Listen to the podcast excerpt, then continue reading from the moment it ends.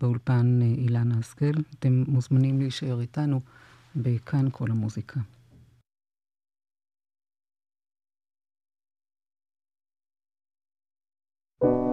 יום הזיכרון לשואה ולגבורה בכאן כל המוזיקה. מגזין כאן כל המוזיקה במוצאי יום השואה, שלום רב לכם.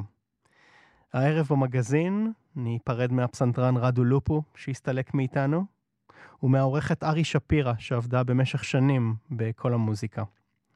כמו כן נשוחח עם נגנית החליליות ענבר סולומון שהשיקה לאחרונה דיסק חדש בסימן הלה פוליה.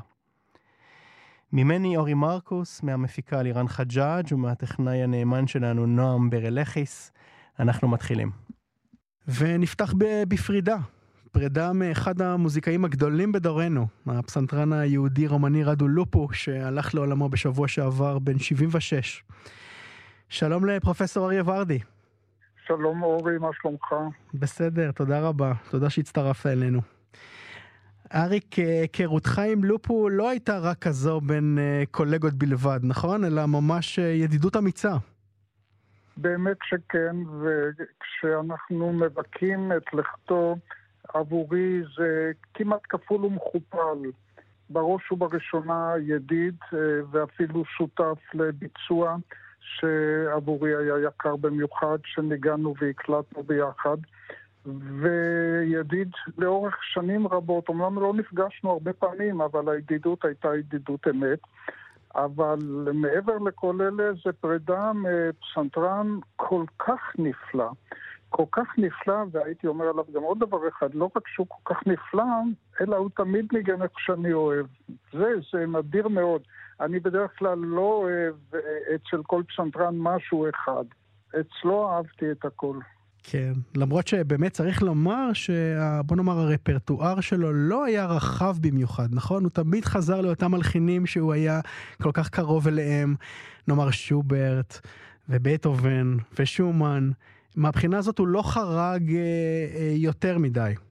אתה יודע, אני מדבר איתך עכשיו מהאקדמיה למוזיקה בתל אביב, בוכמן מטה, ואנחנו פה מכשירים את התלמידים לנגן את הכל. כל תלמיד צריך לדעת נגן באך, ובטהובן, והיידן, ושופן, ושוברט, ופרוקופייף, וגם ליגטי, וזהו. אבל אנחנו יודעים שאין אומן שמנגן את הכל. כן. וכל אחד, אה, כשהוא מסיים את חוק הלימודים, אה, הוא בוחר לעצמו את התחום שהוא מרגיש בו טוב, שהוא מרגיש בו בבית. ורדו באמת הרגיש בבית בתחום הזה, והוא ידע את זה, והוא עשה את זה הכי טוב שאפשר. הוא גם לא ניגן 120, הוא לא ניגן מוזיקה. עכשווית. אני נלחמתי איתו בלי סוף שינגן שופן. אמרתי לו, אתה שופניסט מלידה, אתה חייב לנגן שופן, יש לך את זה. ואז הוא ענה לי את התשובה הרדואית, הטיפוסית. הוא אומר, איך אני אנגן שופן אם השופן שלי יצלצל כמו שומן?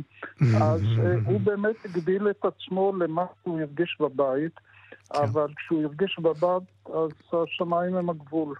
נכון, וגם נאמר שהוא היה באמת בהקשר הזה, היה סוג של זאב בודד כזה, נכון? הוא נמנע מאור הזרקורים, הוא שמר על פרטיותו בקנאות, אה, כמעט לא העניק רעיונות עיתונאים.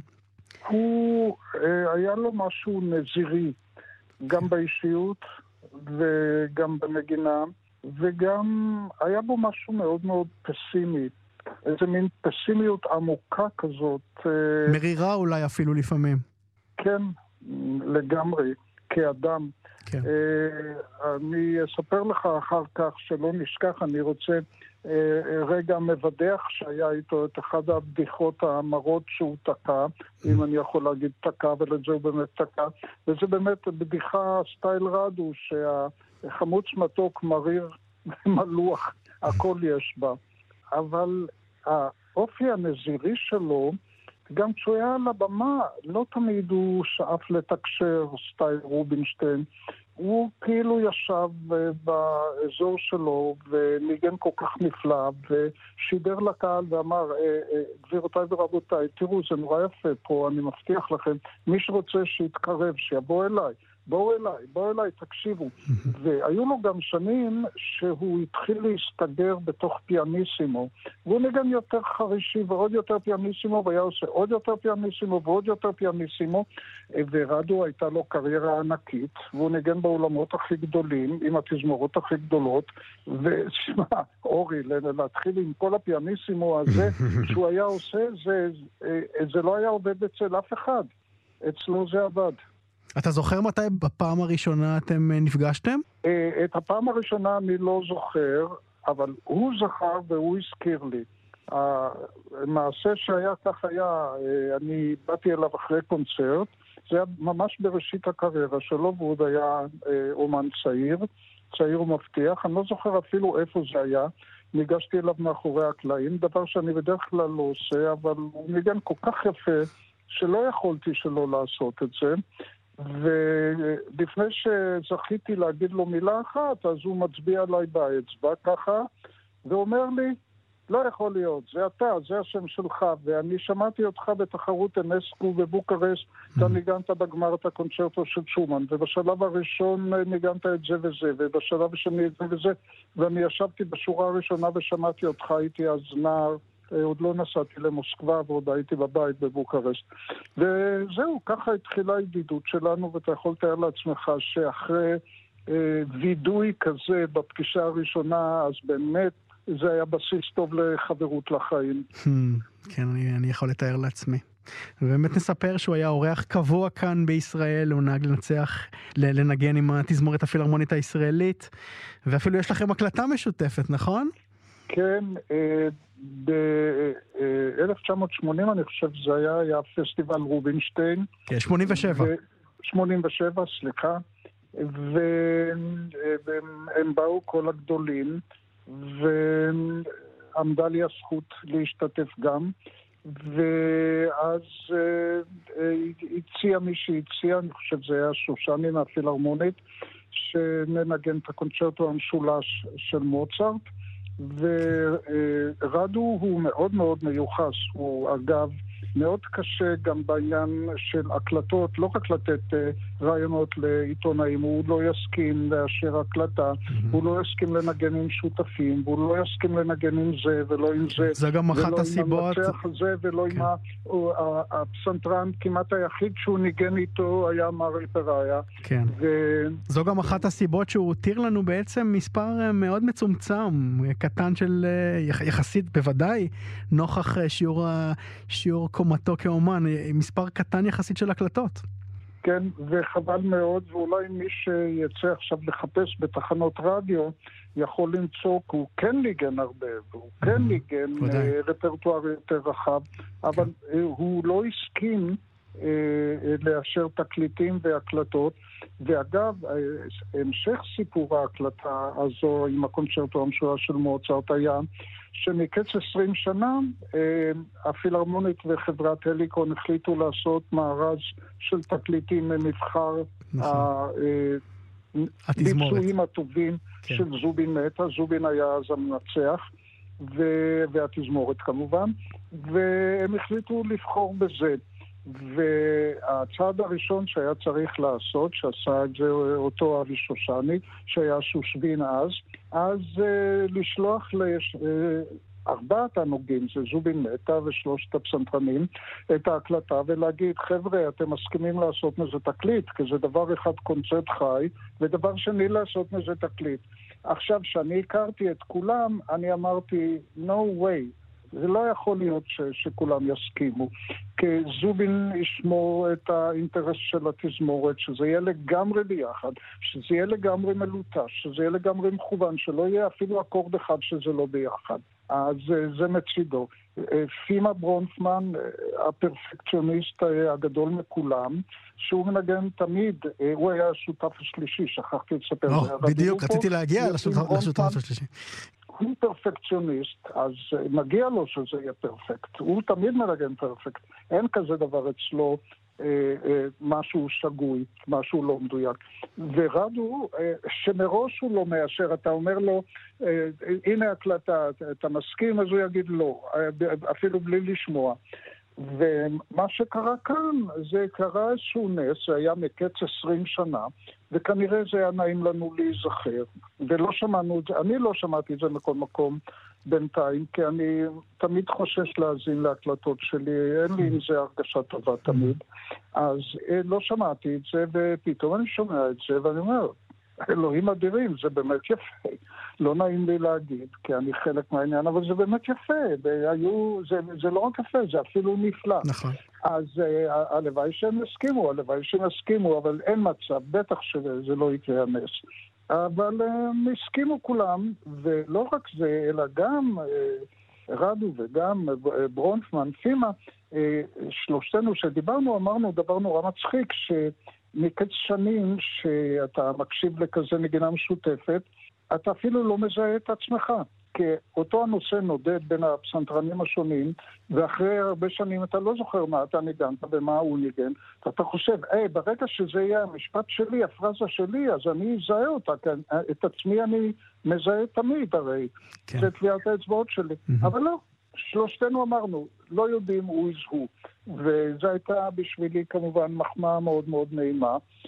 אז אתה יכול להגיד מבחינה מסוימת, זה לא בסדר שאין את האישיות של כל אחד, אבל באמת, כשאתה מנגן מוצרט יצירה כזאת, אז רוצים להגיע לאחדות המגינה, ואם התקרבנו למשהו כזה, אז זה באמת מזל שלנו.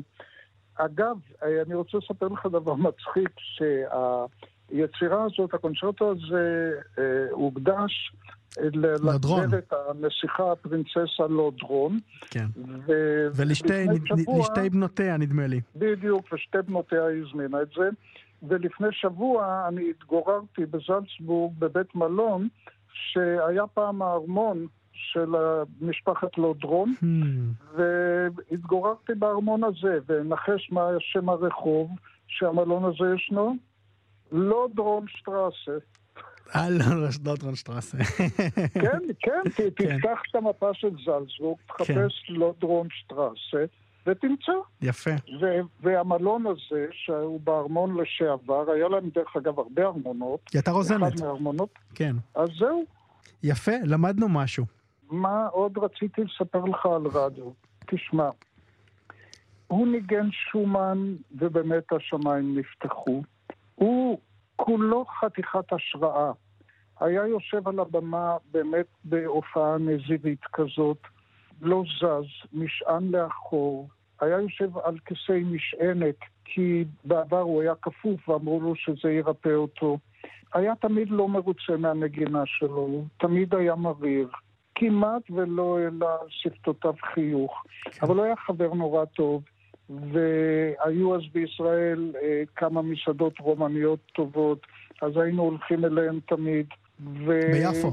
ביפו וגם בבן יהודה הייתה אחת, מון ז'רדן, והכרנו את כולם בעל פה. אבא שלו גם איזה תקופה התגורר בחולון, אה, הוא ניסה כן. לעשות כן. עלייה, איך שאומרים, וזה לא כל כך זה לא כל כך עבד, כן.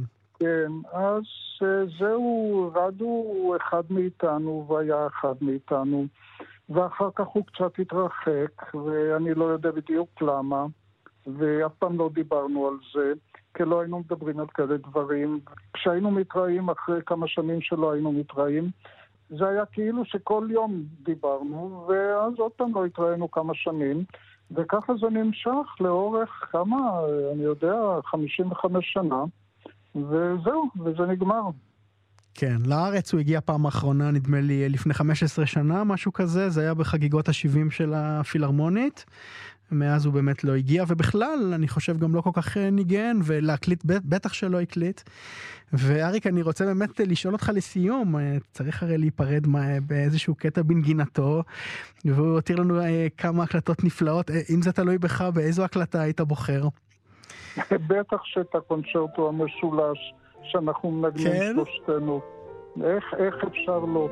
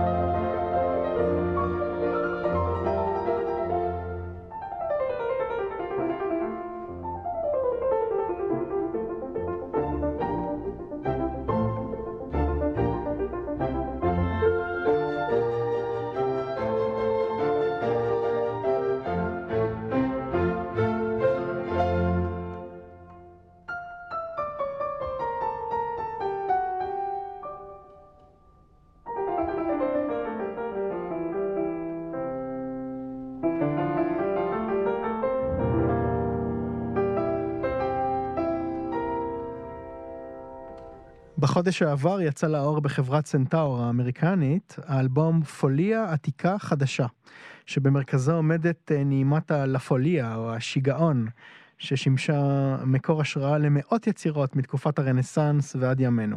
קורלי, ג'מיניאני, ויוולדי. האלבום הוא יוזמה של נגנית החליליות ענבר סולומון, והוא משלב יצירות מתקופת הברוק עם יצירות שנכתבו uh, במאה ה-21, שרובן הולחנו בהזמנתה של סולומון. בסוף השבוע יושק האלבום בשלושה קונצרטים בתל אביב, ואנחנו מאוד שמחים לדבר עם נגנית החליליות ענבר סולומון. היי, מה נשמע? תודה, תודה שהצטרפת אלינו. תודה, כיף להיות פה. אני מנחש ענבר שהכלי הראשון שאליו פנית אה, מטבע הדברים היה חלילית. כן, כמו של אה, רבים וטובים. וזה אני, כן, בדיוק, וזה אני דומה למוזיקאים אחרים, אה, רק שאני שונה בזה שאני נשארתי עם הכלי הזה, אה, נשארתי נאמנה לו, ובעצם ראיתי לאורך השנים שאפשר אה, ממש להתמקצע בזה ולהתמחות בזה, ויש רפרטואר של אלף שנים, שמאוד קשה לכסות את כולו, תמיד היו אומרים לי, מה, מה כבר יש לנגן, אז יש כל כך הרבה. גם מה שכבר כתוב וגם כמובן עוד כותבים דברים חדשים, שזה דבר שמאוד אה, חשוב לי ויקר לליבי. העניין של עבודה עם מלחינים, על אה, הרחבת הרפרטואר ועל החידושים וחיפוש אה, מצלולים חדשים. אז זהו, זה ככה מה שאני עושה היום. ואני תמיד חיפשתי ככה את הדרך שלי מבחינת גם המקומות שלמדתי בהם. אני ילידת רחובות ולמדתי כאן בקונסרבטוריון, שאגב הרבה נגני מוזיקה עתיקה צמחו מפה, אה, יש אה, קטע כזה. אה, אפילו הייתה פעם סדנה למוזיקה עתיקה שהתחילה כאן, ברחובות, אה, עברה לירושלים אחר כך, ואחר כך עברתי ללמוד בתיכון דה שליט, ושם למדתי גם פיתוח קול. אה, עשיתי תואר ראשון אה, באוניברסיטת תל אביב, במוזיקה ופסיכולוגיה. שם למדתי אצל ברכה קול. בסוף עשיתי תואר שני בגרמניה, בנורנברג, שהייתי שם הנגנית היחידה מישראל, אבל הלכתי בעקבות המורה שפגשתי אותו לפני כמה שנים קודם, ואמרתי לעצמי שאם אי פעם אני אלמד בחו"ל, אז זה יהיה אצלו, ירמיה שוורצר.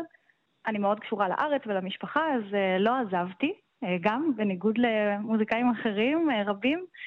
לא עזבתי, המשכתי לגור בארץ, ופשוט הייתי על הקו, הייתי נוסעת אחת לחודש.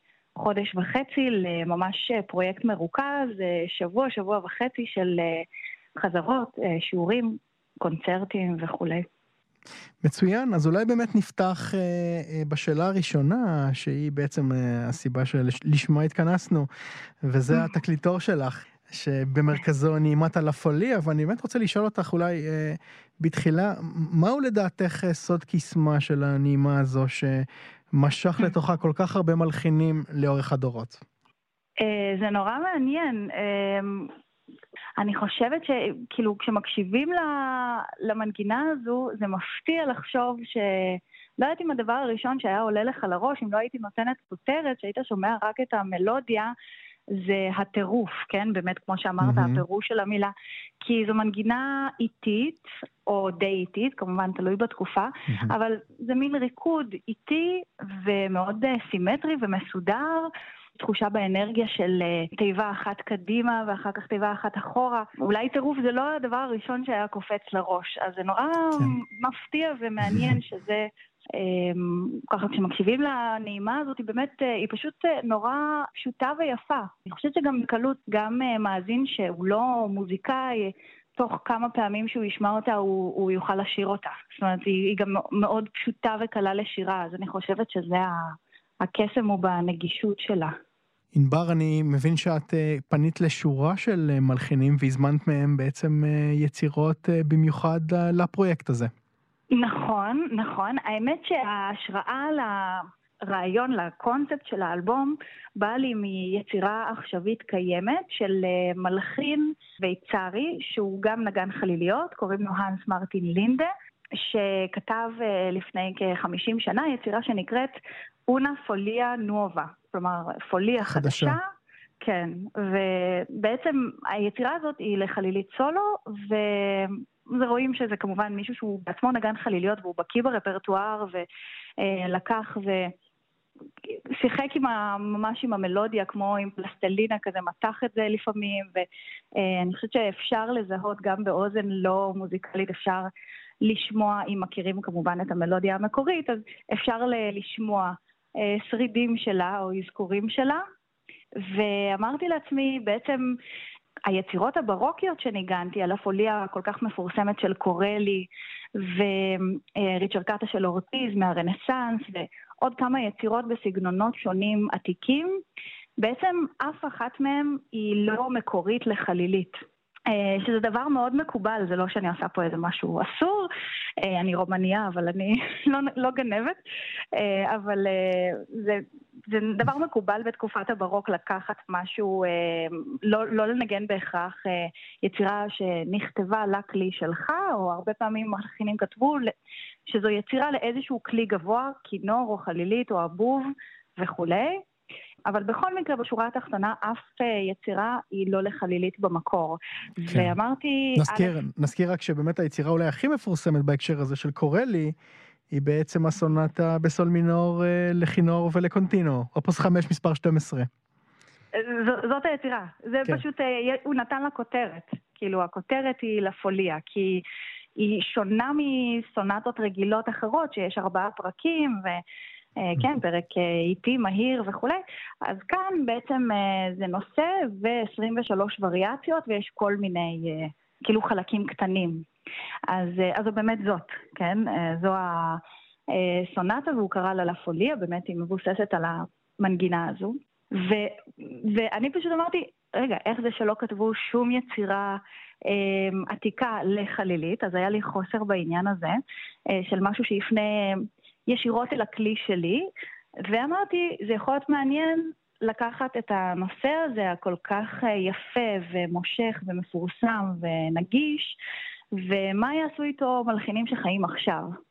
אה, כאילו בעצם להמשיך את, ה, את השרשרת הזאת של הדורות של הלפוליה, שכמובן גם אחרי הברוק כתבו עוד אה, לפוליות. ודאי.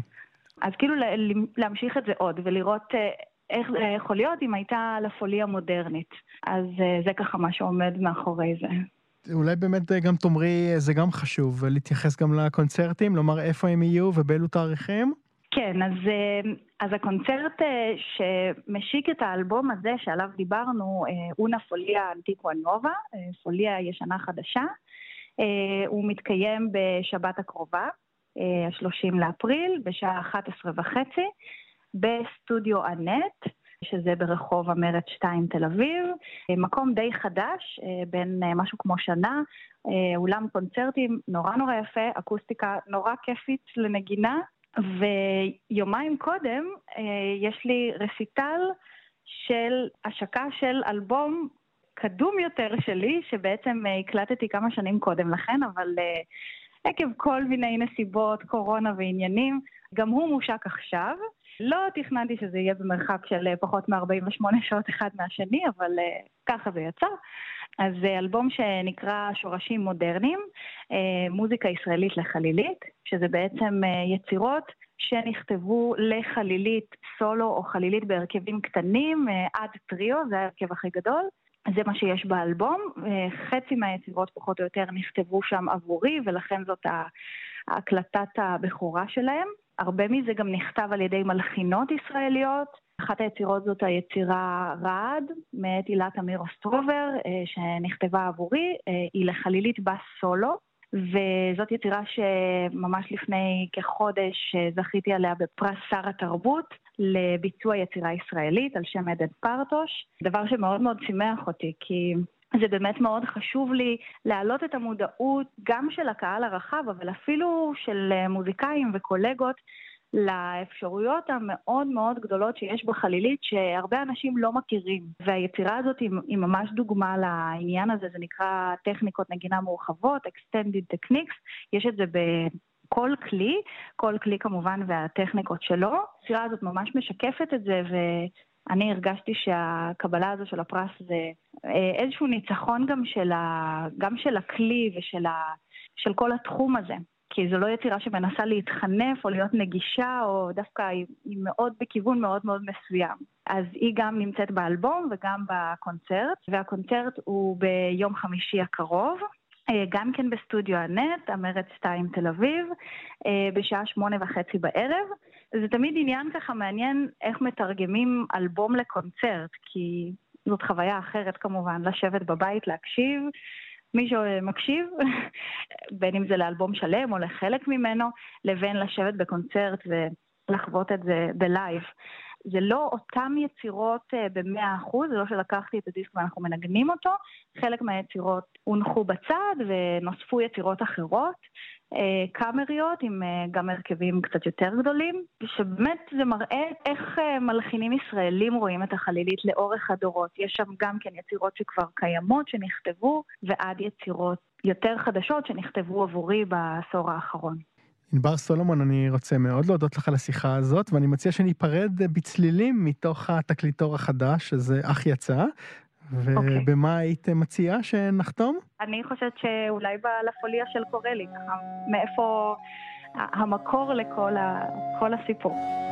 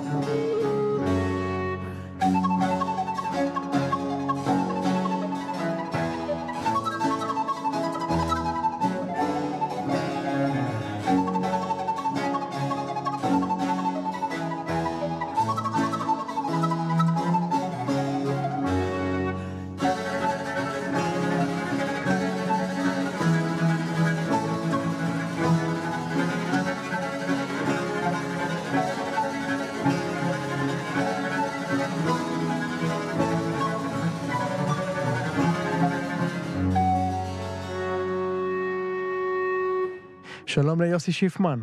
שלום, שלום. מה באמתחתך הפעם?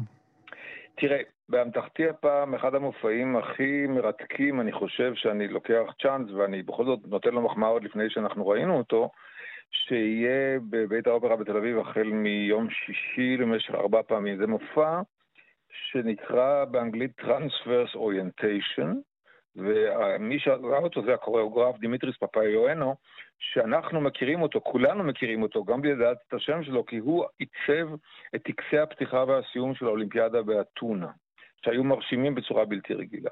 בעברית החליטו לקרוא למופע הזה כיוון רוחבי. מדובר בעצם במופע שמשלב מחול, מוסיקה, תאורה מיוחדת, ובלי מילים. ובעצם כאילו הוא אומר, אומר בשיחה, אומר אותו קוריאוגרף, אני, אני, אני לא רוצה שהקהל ידע משהו, אבל אתה יודע, ברגע שאתה יושב במופע הזה, אתה פתאום, זה מעלה לך אחד אחרי השני זיכרונות מהמיתולוגיות היווניות והאחרות. הוא לא אומר שום דבר. יש שם שמונה מופיעים, אני אפילו קשה לקרוא להם רקדנים כי הם יותר מרקדנים. צריך לומר גם שחלקם מופיעים בעירום מלא, גם את זה צריך לומר. והיופי של הבמה, כמות המים שאתה רואה וכמות המים שנשפכת והמוזיקה שהולכת, זה הופך את זה למופע סוג של נס תיאטרוני. המוזיקה, המוז... המוזיקה על טהרת ויוולדי, אני מבין. אז זה, זהו, אם אתה שואל אותו, הוא אומר, תשמעו, אם הייתי מסוגל לעשות את המופע הזה בלי ויוולדי, או בלי, בלי מוזיקה בכלל, הייתי הולך על זה. אבל איך בחרתי את ויוולדי, וזה נורא מעניין. הוא אומר שזה קרה בעצם לגמרי במקרה. יש לו חבר, יורגוס לנטימוס, שהוא צרכן כבד של המוזיקה של ויוולדי. צפיתי בסרט שלו, מספר המועדפת, והתרגשתי מהמוזיקה. יש בה משהו ראשוני, משהו נכון. זכרתי את ארבע עונות ואולי עוד כמה יצירות, ואז הבנתי שאני מכיר את ויוולדי לא בגלל שאני מכיר את ויוולדי, אלא בגלל שהוא נוכח, המוזיקה שלו נוכחת ביצירות של מנוס חג'ידקיס ונינו רוטה. ומה שיוצא, שהמוזיקה המסודרת, אם זה הקונצ'רטו לכינור, הקונצ'רטו לצ'לו, מתפקדת כקונטרפונקט למה שקורה על הבמה. ואז אומר פפאיואנו, היא משעשעת, וזה סוג של הומור. עם המוזיקה של ויוולדי, זה משפט נהדר לדעתי, אפשר לרגש, וזה מה שאני רוצה לעשות. כן, טוב, אני מבין שהוא אה, בחר בעיקר במוזיקה אינסטרומנטלית, נכון? לא במוזיקה ליטורגית. לגמרי, כן. לגמרי. וזה מעניין, כי תראה, כי זה מופע מהסוג שלא רואים, המופע הזה רץ עד עכשיו, נדמה לי משהו כמו 80 ערים באירופה, וזה מגיע לתל אביב בסוף השבוע. נשמע מבטיח מאוד. יוסי שיפמן, תודה רבה לך. תודה לך.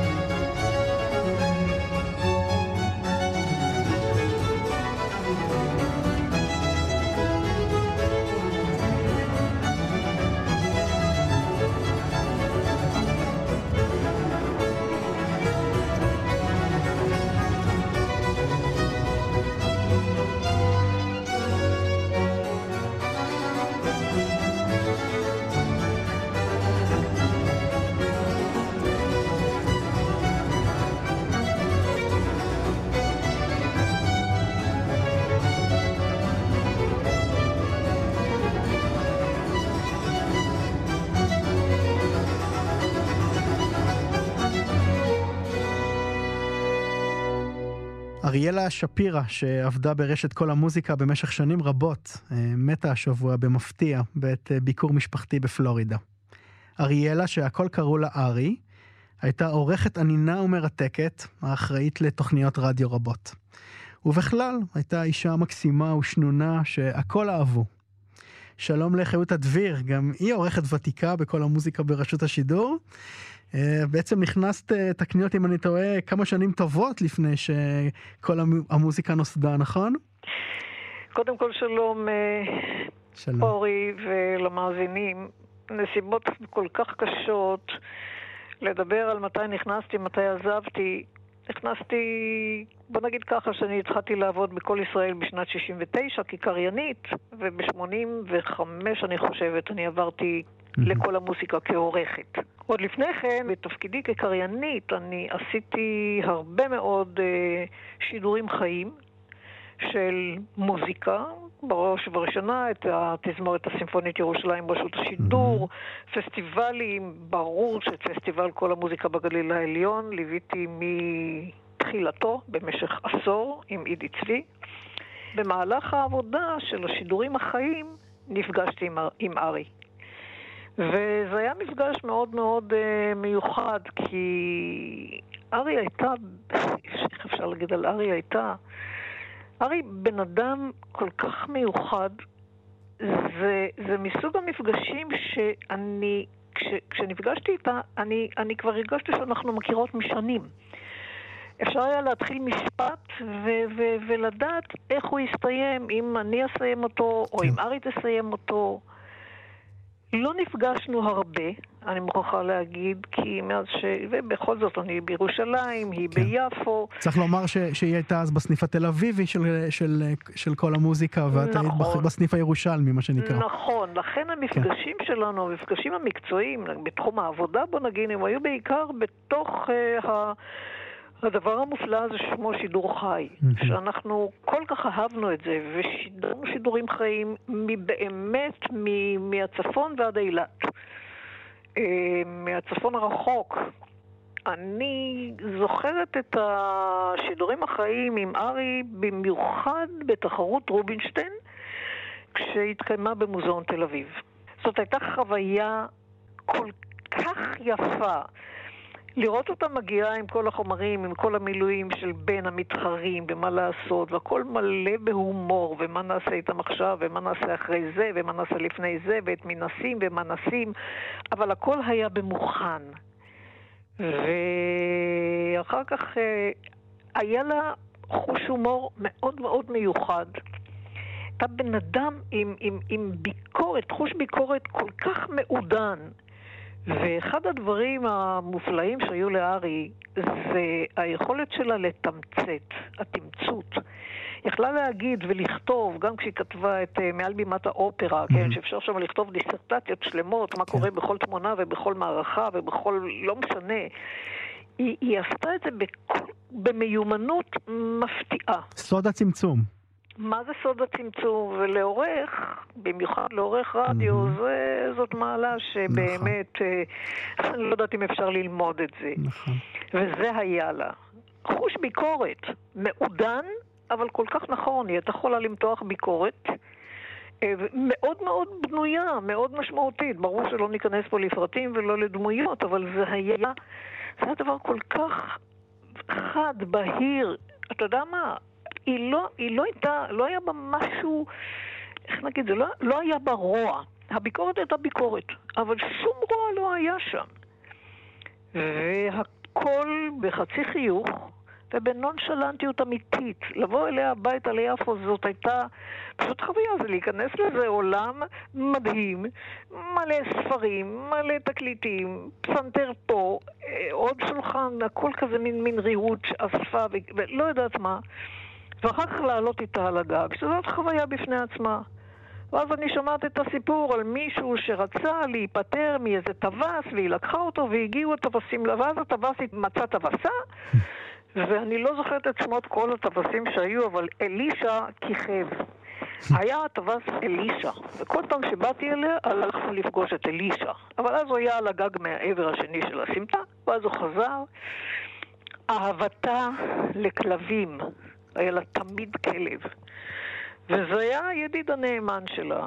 ואני באמת, אתה יודע, זה כל כך הרבה, לא רק מוזיקה, זה חיים שלמים, ואני שוב אומרת, לא שנפגשנו כל שבוע ולא דיברנו כל חמש שעות, אבל כל פגישה שלי איתה הייתה בעצם המשך של הפגישה הקודמת, שהייתה לפני שבועות, חודשים, mm-hmm. לא משנה. כך שלדעת שארי איננה זה, זה... אני פשוט עד עכשיו, כשאני מדברת איתך, אני, אני, אני לא מאמינה למילים שאני אומרת שזה ב, עליה בלשון עבר. והשמחה הגדולה כש, כשנולד הנכד, ואחר כך עוד, וההתכנסות הזאת לתוך המשפחה, שזה היה בשבילה שמחה גדולה. וזאת הסיבה שהיא גם נסעה איתם הברית, כדי להיות איתם. וכשיתחילו שם להתארגן. כן.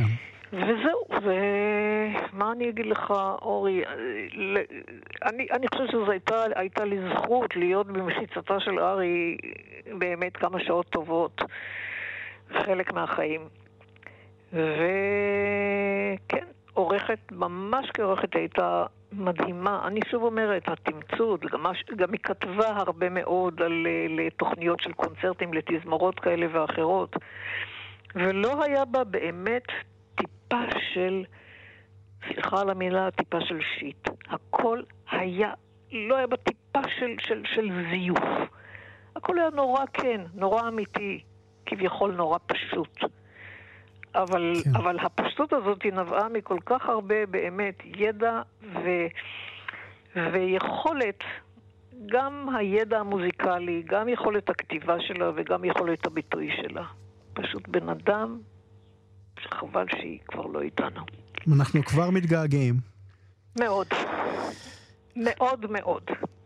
חיותה דביר, תודה רבה על המילים היפות שלך, ותודה שעזרת לנו להיזכר.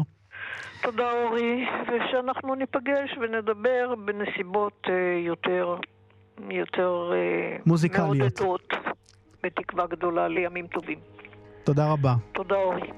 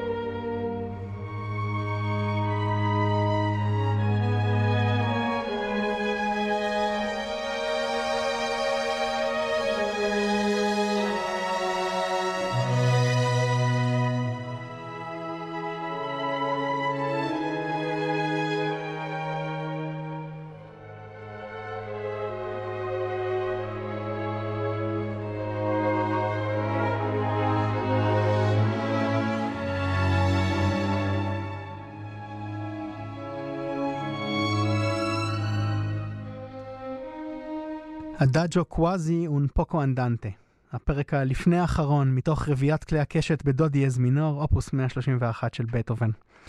לזכרה של ארי שפירא, זכרה לברכה. ולקונצרט שייערך אה, בשבוע הבא בנגינת תזמורת הברוק ירושלים, ביצירות מאת אנטוניו ויוולדי ויוהאן סבסטיאן באך. שלום לדוד שמר, מייסדה ומנהלה המוזיקלי של התזמורת. שלום, שלום. מה תוכל לספר לנו, דוד, על הקונצרט? אה, טוב, קודם כל הקונצרט נקרא אה, באך אופר גולזי ולא בכדי, כי היצירה שהזכרת, או השם המלחין שהזכרת, אה, יוהן סבסטיאן באך, הפעם זאת יצירה שהיא לא לגמרי שלו. זה לא פעם היחידה שבאך אימץ יצירות של מלחינים אחרים וכתב להם עיבודים כאלה ואחרים. אנחנו מכירים את הקונצ'רטו לארבעה צ'בלי למשל, שלו, שהוא במקור הקונצ'רטו לארבעה כנראה של ויוולדי, כן. ועוד יצירות של ויוולדי ומלחינים אחרים, וזאת אולי היצירה המשמעותית ביותר אה, מבחינת החשיבות, אה, מבחינת האורך, שריבל, ש, סליחה, שבאך אימץ אה, מפרי עטו של מלחין אחר. היצירה היא לא אחרת מאשר סטבת מטר של פרגולזי. האלמותית. האלמותית, כן. אז גם כנראה שבאך חשב שהיא אלמותית, כי הוא לא אימץ יצירות סתם. תמיד היה משהו שדיבר אליו, ואפשר להגיד שלא רק במקרה של באך ומלחינים אחרים, אבל כתיבת פרודיות, מה שנקרא, ליצירות של מלחינים אחרים, או של עצמך, הייתה אה, טכניקה קומפוזיטורית מאוד מקובלת באותם הימים. וזה תמיד אה, כאילו אה, אות כבוד, במיוחד כשמדובר על אה, יצירה של מכין אחר, שמישהו שמאמץ את היצירה הזו, כאילו אומר, היצירה היא כל כך טובה שאני רוצה שיהיה גם קצת שלי. כן, נזכיר שפרגולזי היה צעיר מבאך בדור בדיוק, נכון? 25 שנה צעיר ממנו, ומה שהוא בעצם עשה, הוא לקח את, ה, את היצירה שאנחנו כל כך אה, אוהבים ומכירים כולנו, סטאפת כן. מאטר, ובעצם התאים אותה לפרק תהילים אה, נ"א, אה, חונני אדוני כחסדיך. כן, הטקסט מבוסס על, על פרק תהילים, הוא בעצם פואמה בגרמנית של משורר לא ידוע. יש כל מיני השערות מזה היה, אבל אה, לא יודעים בוודאות. ומה שעשה אותו אה, משורר, הוא שמר כדי שבאך יוכל אה, להשאיר את המוזיקה כפי שהיא, אז הוא שמר על המבנה הפואטי של, ה... של היצירה, של הטקסט. מה שפרק תהילים לא היה מאפשר, הרי זה תמיד mm-hmm. כמה בתים של שלוש שורות. אכן. אה, אז הטקסט בגרמנית כתוב בדיוק באותה הצורה הפואטית, וזה אפשר לבאך להשאיר את רוב המוזיקה שפרגולזי כתב ללא שינוי. מה הוא בכל זאת עשה? הוא אה, כמו שבאך, כמו שבאך, הוא הוסיף קונטרפו. זה מה שבדרך כלל קורה כשבאך לוקח יצירות של מצינים אחרים, הוא מוסיף קונטרפו. במקרה הזה, בעיקר זה מתבטא בתפקיד של ויולה. שהוא מאוד מאוד צנוע אצל פרגולזי, לרוב mm-hmm. הוא, הוויולה מכפילה את הבאס באוקטבה מעל, לפעמים את הכינור שני, ופה ושם מנגנת גם צלילים משלה. אצל באך זה תפקיד, תפקיד גדול, רציני, מורכב, משמעותי, וזה בעצם השינוי הגדול ביותר בכתיבה. הוא מוסיף עוד כמה קונטרפונקטים גם קווים אה, ווקאליים. הוא גם אה, עושה הפרדה מאוד מאוד ברורה בין אה, כינורות סולו לבין כינורות טוטי. Mm-hmm. קצת במחשבה של קונצ'רטו גרוסו, ואולי מבחינת המבנה של היצירה, הדבר המעניין ביותר, כמו בקנטטות אצל באך, יש הרבה פעמים אה, מבנה כזה, אה, מין אה, מתווה, מין, מין, אה, מן החושך אל האור, ההכרה בחטא ובחולשה של האדם ועלייה אל מלכות השמיים דרך ההכרה בישו והקורבן שלו. ובאך שומר פה על המתווה הזה גם כן, למרות שאצל אה, פרגולזי זה בכלל משהו אחר לגמרי. אבל אצל באך יש באמת אה, עלייה כזאת אל האור, וכדי שזה יהיה יותר אורגני, הוא גם מחליף מקומות שני פרקים הלפני האחרונים. את הפרק האחרון הוא אמן, אבל שני פרקים לפני זה הוא מחליף אותם מקומות כך שהקו של התבהרות יהיה הרבה יותר ברור. והאמן עצמו גם אה, באך מכפיל אותו. הוא אה, עושה אותו פעמיים, פעם ראשונה כמו שאצל פרגולזי, בפה מינור, כמו כל היצירה, רוב היצירה בפה מינור, אבל אז הוא פשוט עושה את האמן עוד פעם בפה מז'ור, ומסיים בנימה חגיגית יותר ואופטימית יותר. אופטימית. זהו, חוץ מזה, יש... הוא כמובן, הוא כמובן חיבר את זה בתקופה, בתקופת לייפציג, נכון? כי הרי... כן, כן, יצירה יחסית מאוחרת, כן. זה בשנות ה-40 מתישהו. כן. כשפרגולזי כבר היה כמה שנים לא איתנו, כמו שאומרים. הוא הרי מת בגיל 26. כן, הוא ב-36 הוא, כן. הוא, הוא מת, נכון. כן, כן. ובאך תמיד חיפש יצירות אה, לבצע אותן בכל מיני מסגרות שהוא היה אחראי עליהן בלייפציג, הוא לא, לא רק היה קנטור של תומא הרקיש, אלא הוא גם היה אחראי על מוזיקה בעוד כמה כנסיות ובעוד כמה מסגרות. עם כל היכולת הבלתי נתפסת שלו לכתוב המון מוזיקה מדהימה, הוא עדיין לא יכול לספק את כל הצרכים האלה בעצמו, אז הוא גם ביטא יצירות של, של מלחינים אחרים, וכאמור, לפעמים גם איבד אותם בצורה כזאת או אחרת. ויוולדי נערץ על, על באך, ואנחנו יודעים. אז את הקונצרט אנחנו פותחים באחת היצירות הווקאליות הגם ידועות של ויוולדי, שהפעם היא באמת כולה על הטקסט מפרק תהילים, עם אדוני לא יבנה בית. וזאת יצירה לאלט ולתזמורת כלי קשת, כאשר היצירה של באך היא כמו גם אצל פרגולזה, זה שתי, שני זמרים, אלט או שתי זמרות, תלוי במקרה, סופרן ואלט ותזמורת כלי קשת.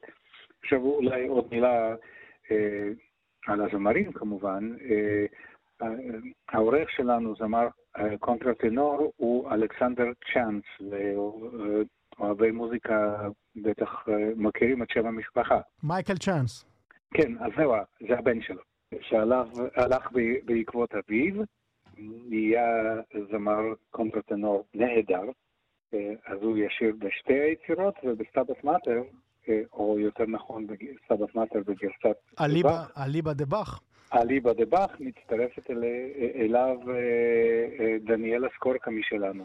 וכשאני אומר משלנו, הכוונה היא לא רק שהיא ישראלית, אלא שהיא הרבה מאוד עובדת עם התזמורת נכון. שלנו, ולשמחת כולנו. אורחת קבועה.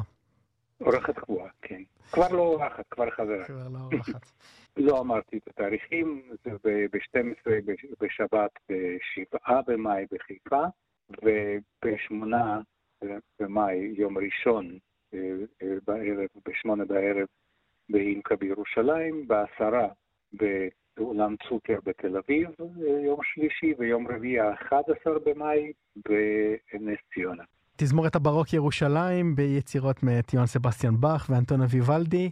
דוד שמר, אני רוצה מאוד להודות לך. תודה רבה. תבואו לקונצרט.